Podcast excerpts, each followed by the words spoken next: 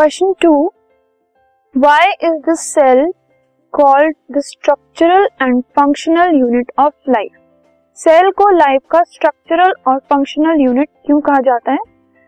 Cells are called the structural and functional unit of life उनको structural और functional unit कहा जाता है। क्यों?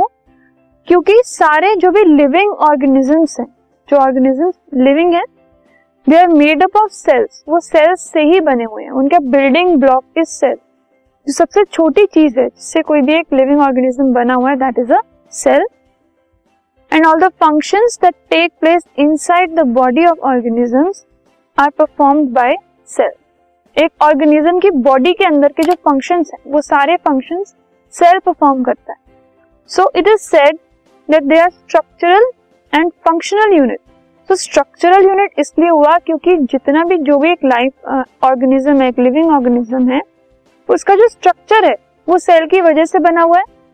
इसलिए वो हो गया स्ट्रक्चरल यूनिट एंड उस लिविंग ऑर्गेनिज्म की बॉडी में जितने भी फ़ंक्शन हो रहे हैं they are perform by cells only इसलिए उसकी वजह से वो हो गया एक functional unit structural and functional unit कहा जाता है सेल को। This podcast is brought you by Hubhopper शिक्षा अभियान अगर आपको ये पॉडकास्ट पसंद आया तो प्लीज़ लाइक शेयर और सब्सक्राइब करें और वीडियो क्लासेस के लिए शिक्षा अभियान के यूट्यूब चैनल पर जाएँ।